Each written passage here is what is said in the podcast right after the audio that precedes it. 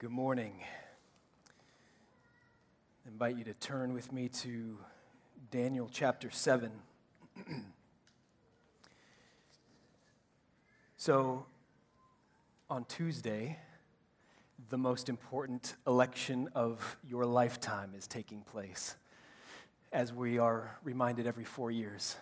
Four years from now, I'm sure that one will be uh, the most important of your lifetime, but Tuesday, the most important election of your lifetime, is happening. And certainly, elections have consequences. So, if you live in America, you're probably at least curious to find out the results of the presidential election and other elections taking place, although you might have to wait till January 20th to know for sure. But what if I told you that the most important political event in the history of the world. And the one that has the most direct implications for your life personally already happened. It's already been decided. And because it's already happened, you don't have to wait until Wednesday or January 20th. You don't have to wait at all to find out about it because the results are available to you in Daniel chapter 7. Daniel 7 records a God given vision in which Daniel foresaw the most significant political event in history. And by political, I mean the event that pertains to the governments of the world, all of them, the government of these United States included. National governments, local governments, the government of the world, the government of peoples. The event that Daniel sees in Daniel 7 has to do with the governments of the nations. And the ramifications of these events are more important and longer lasting, more monumental than the results of the election that takes place on Tuesday. And in saying that, I don't mean that Tuesday doesn't matter. I just mean that whatever happens Tuesday is subordinate to what Daniel saw here. Okay, that's important to keep in mind. Every other government action that happens, whether it's our city council or federal government, it's all underneath the events that Daniel saw here. Does that cause you to want to hear Daniel 7 at all?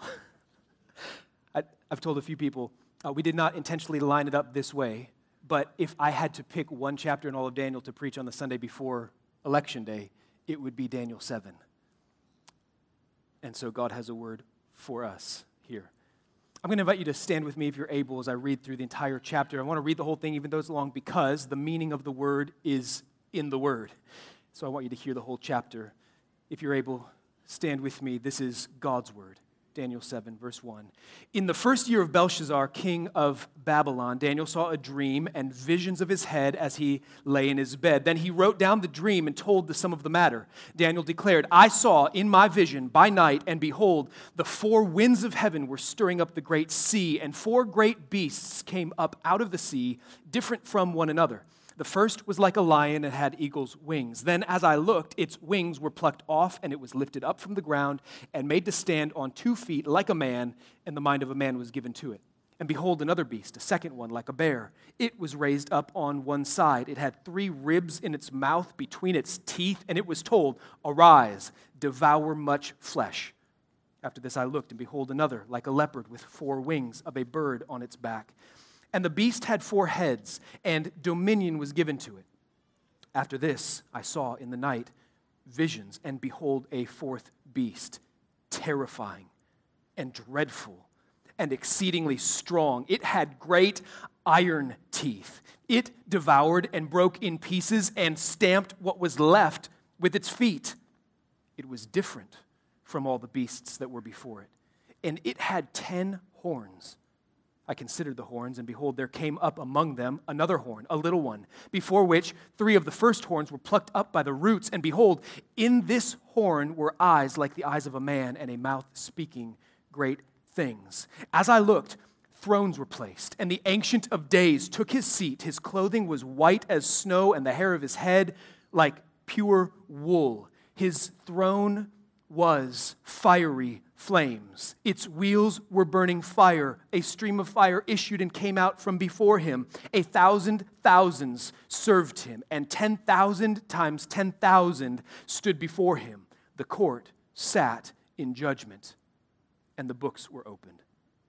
I looked then because of the sound of the great words that the horn was speaking. And as I looked, the beast was killed and its body destroyed and given over to be burned with fire. As for the rest of the beasts, their dominion was taken away, but their lives were prolonged for a season and a time. I saw in the night visions, and behold, with the clouds of heaven there came one like a son of man.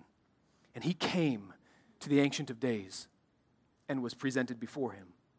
And to him was given dominion and glory and a kingdom that all peoples, nations, and languages should serve him. His dominion is an everlasting dominion which shall not pass away, and his kingdom one that shall not be destroyed. As for me, Daniel, my spirit within me was anxious, and the visions of my head alarmed me. I approached one of those who stood there and asked him the truth concerning all this. So he told me and made known to me the interpretation of the things. These four great beasts are four kings who shall arise out of the earth. But the saints of the Most High shall receive the kingdom and possess the kingdom forever, forever and ever.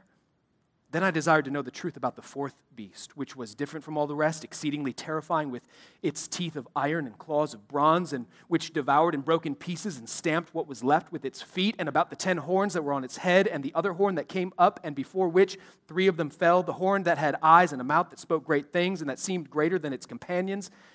As I looked, this horn made war with the saints and prevailed over them until the Ancient of Days came and judgment was given for the saints of the Most High in the time when the saints possessed the kingdom. Thus he said, As for the fourth beast, there shall be a fourth kingdom on earth, which shall be different from all the kingdoms, and it shall devour the whole earth and trample it down and break it to pieces. As for the ten horns, out of these kingdom, this kingdom, ten kings shall arise, and another shall arise after them.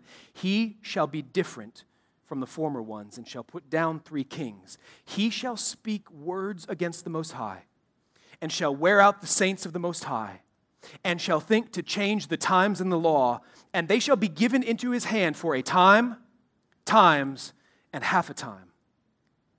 But the court shall sit in judgment and his dominion shall be taken away, to be consumed and destroyed to the end. And the kingdom and the dominion and the greatness of the kingdoms under the whole heaven shall be given to the people of the saints of the Most High. His kingdom shall be an everlasting kingdom, and all dominions shall serve and obey him. Here is the end of the matter. As for me, Daniel, my thoughts greatly alarmed me, and my color changed, but I kept the matter in my heart. Let's pray. Father, this is your word. Speak to us through it that we might know you and your ways and trust you and walk in your ways all the days of our lives, that Christ may have his dominion on this world that you love and gave your Son to save. Amen. You may be seated. Daniel's a prophetic vision, which Daniel received in the form of a dream as he lay on his bed. And this vision is what we would classify as apocalyptic literature. Unfortunately, that word apocalypse has come to mean just the, the connotation in society. You think of apocalypse, you think of what? The end of the world. Apocalypse means destruction of the world, but that comes from a misunderstanding of the book of Revelation.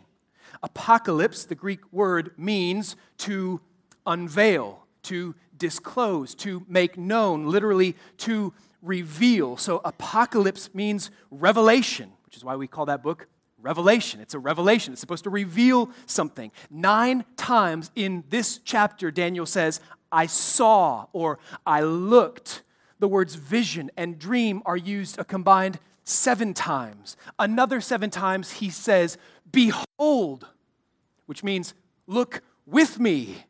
So, what we're dealing with here is revelation. Daniel receives direct revelation from God. It's divine revelation. God is showing something, and we're supposed to see it. Apocalyptic literature in Scripture is known for vivid imagery and symbols, which can seem confusing at first. But always keep this in mind apocalyptic literature reveals. It doesn't hide, it doesn't cover over, it doesn't confuse, it reveals. Think of this analogy I heard one author give. He said, Think about vertical blinds that are turned like at a 45 degree angle. You know, if you stand one spot and you've got blinds like that, you, you can't see outside. Move slightly, you can look along the angle of the blinds and you can see through the window outside. Apocalyptic literature like moves us to the right angle so that we can see behind the scenes massive events that are happening and unfolding in covenantal history. God is giving us a glimpse behind the scenes. We live in history. We're confused oftentimes by what's going on. We're always asking, what is God up to here? Apocalyptic literature reveals what God is up to in history. And in particular, apocalyptic literature reveals Jesus. Okay? This is important. Apocalyptic literature is not primarily about the destruction of the world, it's about the salvation of the world.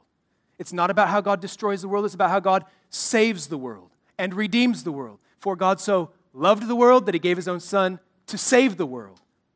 The apocalypse is not the destruction of the world, it's the revelation of Jesus and his kingship, and Jesus Christ is the centerpiece of Daniel chapter 7. He is revealed here in power and glory for Daniel and the exiles from Judah who were living with Daniel in Babylon, and for God's people in every age, including this strange year, 2020. So, what does Daniel 7 reveal. Here's the main point.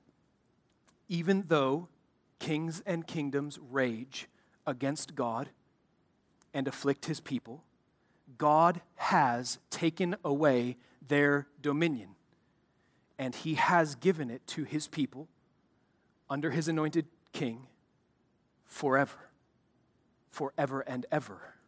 And I get that from verses 17 and 18, which is where the angel interprets the whole thing, takes the whole vision, packs it down into two sentences, and interprets it. Here's what it means These four great beasts are four kings who shall arise out of the earth, but the saints of the Most High shall receive the kingdom and possess the kingdom forever forever and ever. And I want to unpack that by looking at the four main characters or actors or groups of actors in Daniel 7. We're going to look at the beasts in rebellion against God. We're going to look at the Ancient of Days sitting on his throne, ruling over everything, the Son of Man crowned as king, and then the saints of God given dominion. So that's my structure, so you can follow along as we go. The beasts, the Ancient of Days, the Son of Man, the saints of God, beginning with the beasts in rebellion against God. Daniel's dream begins as a nightmare. It's a nightmare. Four ferocious beasts rising out of a tumultuous sea in verse 2. Now, in Scripture, the sea symbolizes something, it means something. It's an image of nations raging in rebellion against God. We could go to lots of places to show this, but I'll give you one Isaiah 17, verse 12. Ah, the thunder of many peoples, they thunder like the thundering of the sea. Ah, the roar of nations, they roar like the roaring of mighty waters. That's what the sea represents. We know already from verse 17 that the four beasts are four kings on earth. In verse 23, the angel refers to them as four kingdoms. So interchangeably, they represent kings and kingdoms. That's because the head of state represents the state. You could refer to the nation itself or to the head of that nation, kings and kingdoms, emperors and empires. That's what's going on here. These empires are represented by terrifying ferocious beasts because they're violent. They are tyrannical. They are corrupt. They are oppressive and unjust. And their evil is a terror that we are not meant to just kind of think about intellectually, but something we're supposed to feel the way a nightmare terrifies you. Look at how this dream shook Daniel. Verse 15 As for me, Daniel, my spirit within me was anxious, and the visions of my head alarmed me. This is not just some intellectual matter to sit around and contemplate. Daniel was alarmed. Verse 28 As for me, Daniel, my thoughts greatly alarmed me, and my color changed. You ever wake up in the middle of the night because you had a bad dream and it takes you a little while to kind of regain breathing fast, maybe sweating. That's how Daniel received this prophetic vision. It came, it started out as a nightmare in which he saw a lion, a bear, a leopard, and a fourth beast that's not likened to any known animal we would recognize. He just describes it as one that was different from all the beasts that went before it. It was terrifying and ferocious. If you look up artists' renditions of this vision, most of them depict this fourth beast as some kind of dinosaur. I mean, 10 horns, that's five times the number of normal horns any horned creature has that we know of. So, this dinosaur with 10 horns, some kind of monstrous thing. And I think it's possible to identify the four human empires on earth represented by each beast based on clues within the book of Daniel. And here's where, because of time, I don't have time to get into all of the different interpretations that exist about this. I'm just going to tell you briefly. I read this from what's called a preterist perspective. Preterist comes from a Latin word that means past, believing what Daniel saw was in the future for Daniel, hadn't yet happened. But the fulfillment of this is in the past for us. So I don't think these are four future empires. I think these are four world empires that existed back then. Here's which ones I think are represented here. So the book of Daniel has a, has a very discernible structure to it. The language starts out in Hebrew and then it changes to Chaldean Aramaic, the language of Babylon, in chapter end of chapter one, and it continues all the way through chapter seven. This is the last chapter in the language of the Babylonians and then it goes back to Hebrew. So that's interesting. That causes interpreters to go, why does the book have two languages? Why is it split like that? Well, if you look at the languages in Aramaic, 2 through 7, there is this noticeable chiasm. Do you know what that is? Like the structure A, B, C, C, B.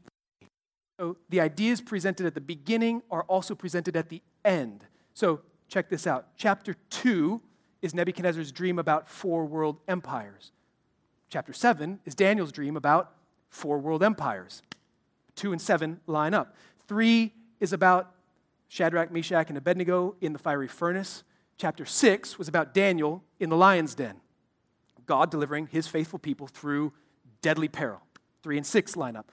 Right in the middle, 4 and 5, you have 4, Nebuchadnezzar is humbled, and 5, Belshazzar is humbled, and the kingdom is taken from him. Those two line up. You get that? So 2 and 7 go together.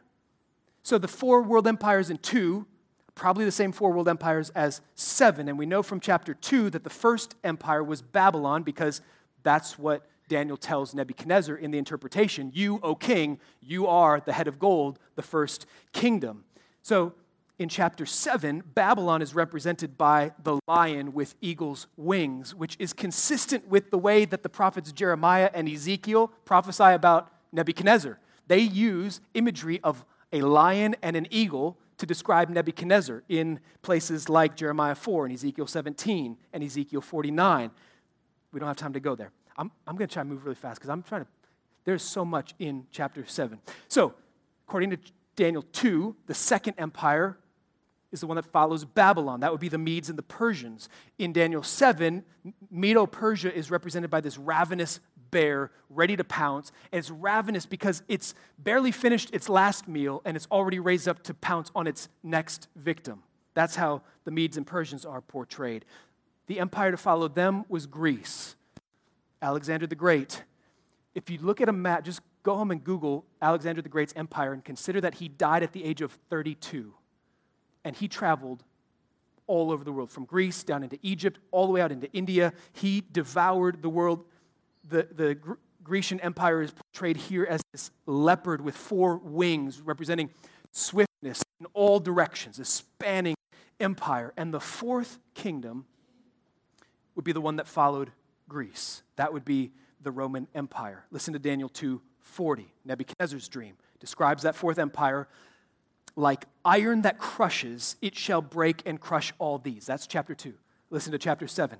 It had great iron teeth. It devoured and broke in pieces and stamped what was left with its feet.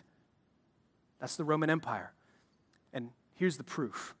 Daniel 2:44 tells us about that fourth empire in the days of these kings.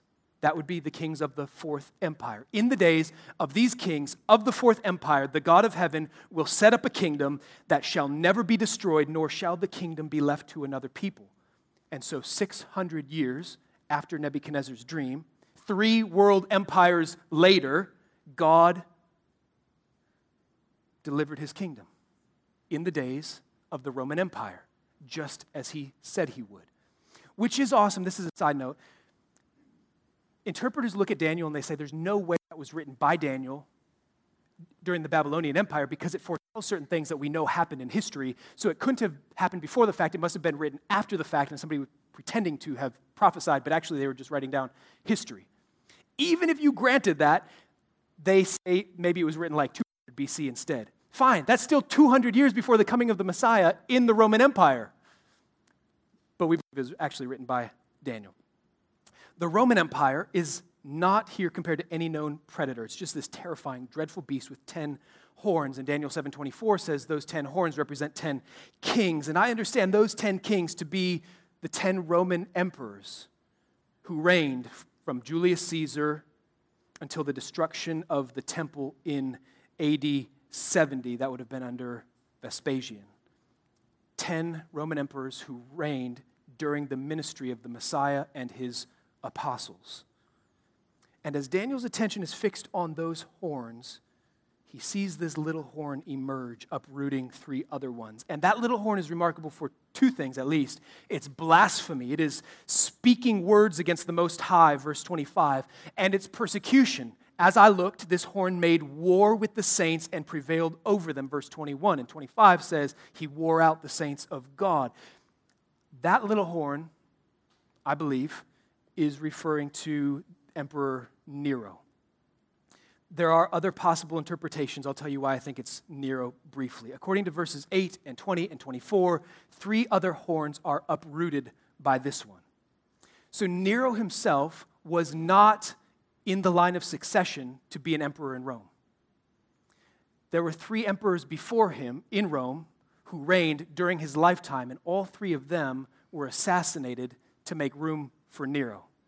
The last one was his stepfather, who was possibly poisoned by Nero's own mom so that Nero could take the throne. Three others assassinated to make room for him. And here's the second reason. Verse 25 says, They, the saints, talking about the saints, shall be given into his hand for a time, times, and half a time. Time singular, times plural, and half a time. Interpreters understand that to mean three and a half years. Okay? Listen to Revelation 13, 5, which, by the way, if you want to go on your own and read Revelation 13 and Revelation 17 along with Daniel 7, it's very clear that D- Revelation is directly referring to, it's just taking all this language from Daniel and repeating it. The overlap between Daniel 7 and Revelation 13 and Revelation 17 is remarkable. Revelation 13, 5 says this about the beast. And the beast was allowed to exercise authority for 42 months. 42 months is, do the math, three and a half years. Three and a half years or 42 months. When Nero was blamed for the great fire in Rome, he accused the Christians of starting the fire, and a persecution broke out against them in December of AD 64. And that persecution lasted until Nero committed suicide in June of AD 68. That's 42 months, three and a half years. And Nero was an awful, awful beast. He murdered several of his own family members uh, including his own mom. One of his wives died in childbirth, but the rumor is that he kicked her to death. He was a homosexual, and in his first same sex marriage he had acted out, he dressed up like the bride, and in his second, he had a young boy castrated and dressed him up as a woman and had him referred to as lady and empress and mistress by everyone else. As you may have heard, he used to light his garden orgies with living Christians tied to stakes, covered in tar, and lit on fire as human torches, while he got drunk and engaged in all kinds of vile behavior. And there's more, but I won't mention it here because it's so disgusting. He was a beast. But for all the brutality and all of the injustice of human governments, human tyrants, human emperors and kings, they are not the main point of Daniel 7 no villain is ever the main point of the story. Why do good stories have beasts in them? So they can be killed. Every good story has a dragon, a beast, a villain, so that it can be killed. And in verse 9, there's this abrupt scene change, and heaven demands our attention. Daniel looks and he beholds the Ancient of Days ruling over everything. And the detailed description of the Ancient of Days in verses 9 and 10 emphasizes for us his glory, his holiness, his righteousness, his purity, his power, his sovereignty. His clothing and hair are white as snow and like pure wool. God is perfect. He is righteous. He is just. He is unstained by the sin of these tyrants on earth. And the throne that he sits on, did you catch? He, his throne itself was fiery flames. And the wheels of the throne are burning fire, and fire is streaming out from him. Fire is often associated with the presence of God in Scripture. Think of Moses in the burning bush. In particular, fire goes before God when he comes in judgment against his enemies and to deliver his people. Listen to Psalm 50, verses 3 and 4. Our God comes, before him is a devouring fire. He calls to the heavens above and to the earth that he may judge his people. And so the Ancient of Days is seated in judgment, and a hundred million angels are standing before him. A thousand thousands and 10,000 times 10,000. I don't think we're t- supposed to take that totally literally. The point is, way more than you can fathom. 10,000 times 10,000, 100 million angels. Just for perspective, of all those four empires, the Roman Empire, unlike any other, probably had the greatest standing army ever. At its peak, they maybe had half a million soldiers. Rome, with half a million. The Ancient of Days, with a hundred million angels standing before him. And he is seated because he's not anxious about anything. He is in perfect control over everything. And when he gives his judgment, the mightiest, most terrifying empires on earth collapse. Look at verses 10 and 12. The court sat in judgment, books were opened. I looked then because of the sound of the great words that the horn was speaking. And as I looked, the beast was killed. I mean, that's it. This terrifying beast, that, that, as I looked, it was killed. And its body destroyed and given over to be burned with fire. As for the rest of the beasts, their dominion was taken away. They never have any dominion that they haven't been given. And when God sits in judgment, their dominion is taken away. These beastly kings and kingdoms of the earth are on a leash, and the judgment of the Ancient of Days is the turning point. There are three cycles in this. If you want to go back through and read it on your own, first Daniel describes the vision, and then he re describes the vision as he goes to the angel for the interpretation, and then the angel gives him the interpretation, and it's described again. In all three cycles, the turning point every time is judgment was given from the Ancient of Days. That's it. He gives judgment, those empires collapse, and dominion is taken from the beasts and the Son of Man is crowned. Let's look at the Son of Man, verses 13 through 14. This is the centerpiece of the whole vision. It reveals the Son of Man. Behold, with the clouds of heaven there came one like a Son of Man, and he came to the Ancient of Days and was presented before him, and to him was given dominion and glory and a kingdom that all peoples, nations, and languages should serve him. His dominion is an everlasting dominion which shall not pass away, and his kingdom one that shall not be destroyed. So, Who's the Son of Man? Well, in Matthew 26, when Jesus is on trial before the high priest, and the high priest is demanding to know, Are you the Christ? Tell us plainly, yes or no. Jesus gives his reply, Matthew 26, 63. You have said so, which means, I am. Yes, it's true. But I tell you, from now on, you will see the Son of Man seated at the right hand of power and coming on the clouds of heaven. Then the high priest tore his robes and said, He has uttered blasphemy. What further witnesses do we need? You have now heard his blasphemy. Why would he tear his robes and be so outraged and accuse him of blasphemy for saying, Son of Man seated at the right hand of power, coming at the clouds of heaven? Because the high priest and everyone else in that courtyard knew that Jesus just quoted Daniel 7 and said, That Son of Man in Daniel 7, that's me. I am the Daniel 7 Son of Man. So here's the thing I think a lot of Christians read that, assuming the Son of Man coming on the clouds refers to the second coming of Jesus, When he comes back, he'll come back on the clouds. But notice in Daniel 7, which direction is he moving? In Daniel 7, he's not coming down from heaven to earth the second time. He's ascending to heaven, where he's presented before the Ancient of Days, and he is given his kingdom and dominion forever and ever. That is, this is his ascent. This is his coronation, his crowning as king. This is the climactic moment in the history of redemption and the most political event that has ever happened in history. To him was given dominion and glory and a kingdom, verse 14. And the reverberations of that moment are more profound than whatever's going to happen on Tuesday. And it already happened. It, this took place when Jesus rose from the dead and ascended on the clouds into heaven, crowned as king. And he is now sitting at the right hand of his Father, ruling and reigning. And all of his enemies are being brought into subjection under his feet, as Paul says in 1 Corinthians 15. So notice this, though. The, the passage in Daniel 7 shifts from singular Son of Man being given dominion to plural saints of the Most High. Verse 14, who's, who comes before the Ancient of Days? The Son of Man. But when the angel interprets what happens there, look at verse 18. The angel says, The saints, plural, of the Most High shall receive the kingdom and possess the kingdom forever, forever and ever. The saints, where do they come from? They haven't been mentioned yet at all. So, does the kingdom belong to the Son of Man or to the saints of God?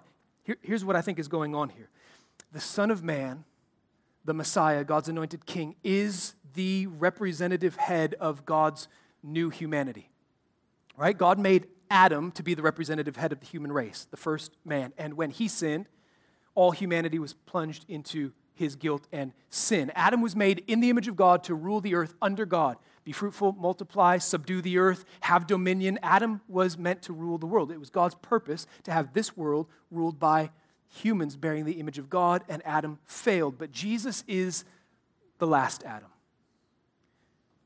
Adam failed, but God's purpose to have this world ruled by a human bearing the image of God, that purpose did not fail. God's world will be ruled by a man who bears the image of God. And so the Son of God took on full humanity with a nature just like ours, and he is the Son of Man, the second true and better Adam who rules this world. There came one like a Son of Man, that is, a son of Adam, and to him was given dominion. He is the representative head of God's new humanity, which is why the text can say that the saints of God are given dominion. That is staggering. Look at verses 26 through 27.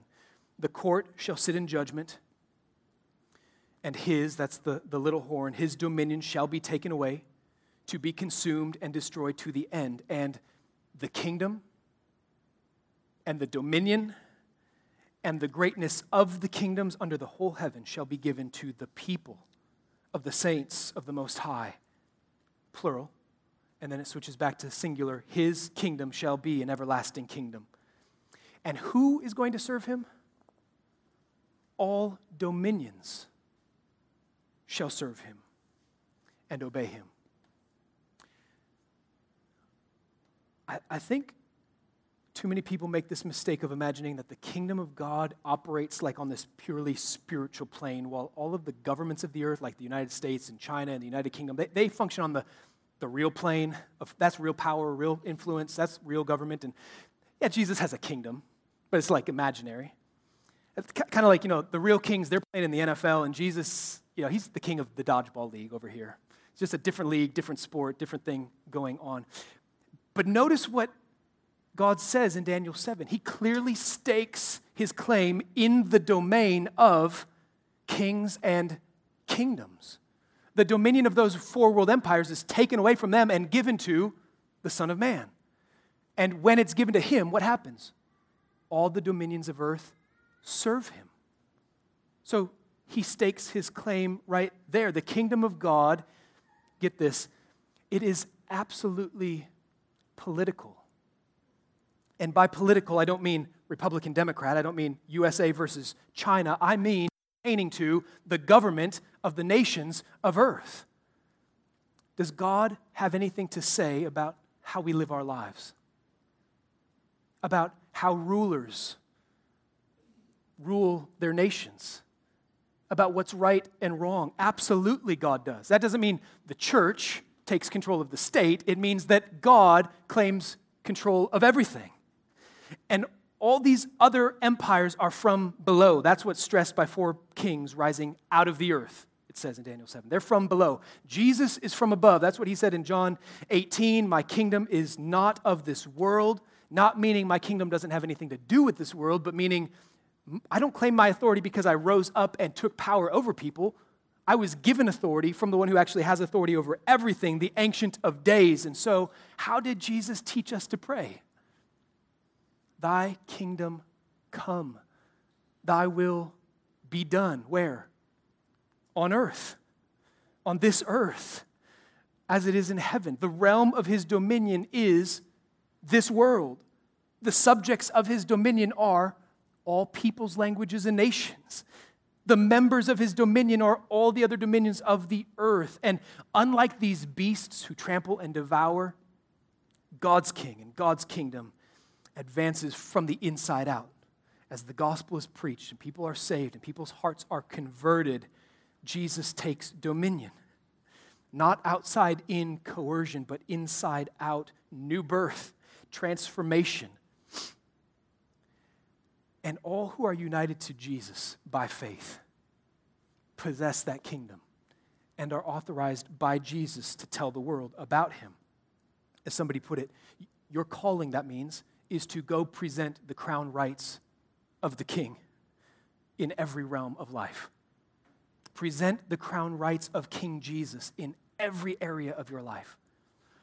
I, I present the crown rights of King Jesus to my two year old when I discipline him by explaining to him, you can't hit your brother because God commands you not to murder, not to hit. I'm explaining to him, here's the, the authority. I'm under authority.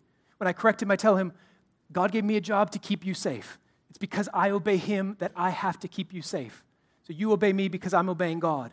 I'm presenting the crown rights of King Jesus. We do that to our children, we do that to mayors and city council members, to state legislators, to federal government officials, to the presidents and prime ministers of the earth. All peoples on earth are commanded to trust and obey Jesus. And so we were given a commission. And commentators, many of them recognize this. Matthew 28, that great commission, is so noticeably quoting Daniel 7. If you've never seen this before, it's kind of mind blowing. Daniel 7:14, to him was given dominion and glory in a kingdom. What does Jesus say in the Great Commission? All authority in heaven and on earth has been given to me.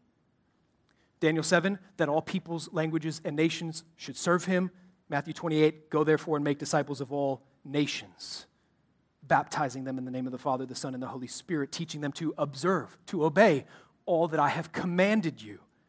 And his dominion is an everlasting dominion which shall not pass away. And Jesus says, And behold, I am with you always to the end of the age. So, saints of God, you are commissioned by King Jesus to disciple the nations, to proclaim the forgiveness of sins through Jesus Christ alone, and to teach people to obey everything that he commands. Let me end with Hebrews 2 8 and 9. Let, let me say this first. That interpretation I present to you there does not mean that there aren't other human empires on earth that are beastly. There are. There have been many. You don't have to go back very far. Last half century, you can find many. Beastly human empires. It does mean that decisive judgment has already been given and Jesus has been crowned king.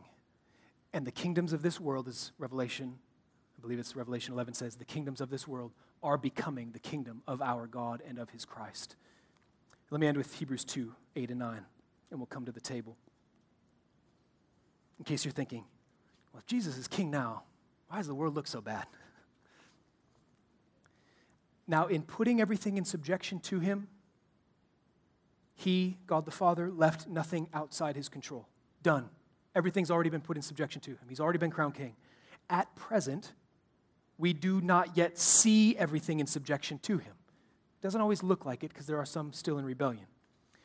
But we see him who for a little while was made lower than the angels, namely Jesus, crowned with glory and honor because of the suffering of death, so that by the grace of God he might taste death for everyone. Let's pray. Jesus, we worship you. We give you all of our praise, all of our trust, all of our allegiance, all of our obedience. And we pray that you would have the dominion that is rightfully yours. Pour out repentance on our nation. Turn those who are in rebellion against you in humble repentance from their sin toward you in faith. God, have mercy on us. Put an end to evil and corrupt empires and governments. And let your kingdom come on earth as it is in heaven. Rule in our hearts alone, we pray. Amen. It's our practice on the first Sunday of every month to come to the Lord's table, to partake together, eat the Lord's Supper. And if the Lordship of Jesus is a political claim, he claims authority over and above every other human government on earth. The Lord's table is the way that we participate in that. Who are the saints of the Most High who have been given the kingdom? Those who are united to Jesus by faith. How do we express our union with Him? First in baptism and then regularly through the table. And when you come to the table, you come in response to a word Jesus spoke to you when He said, This is my body given for you. This cup that you drink, this is my blood the blood of the new covenant shed for you. And that word that Jesus speaks set his kingdom apart from any other kingdom on earth. Right? You've got far left kingdoms that would say, This bread that you eat is the bread of the rich, taken back by the state for you because you deserve it and they stole it from you. And then there's a whole philosophy that says, This bread that I eat, my hands made this. I earned this for me, it's mine, I deserve it. This bread, it's a gift you receive it by grace. When you eat it, you know this was given to me. The kingdom is a kingdom of grace because the king is the king of grace. And so come and welcome to King Jesus. Uh, I'm going to open up these elements here the, the cup and the bread, those are individual, so you can take those uh, without touching everybody else's and uh, come down the center aisle and then take these elements as family or with others as you fellowship with Jesus who communes with us at the table. Uh, there are, there's a gluten free option here as well. When you're ready, come.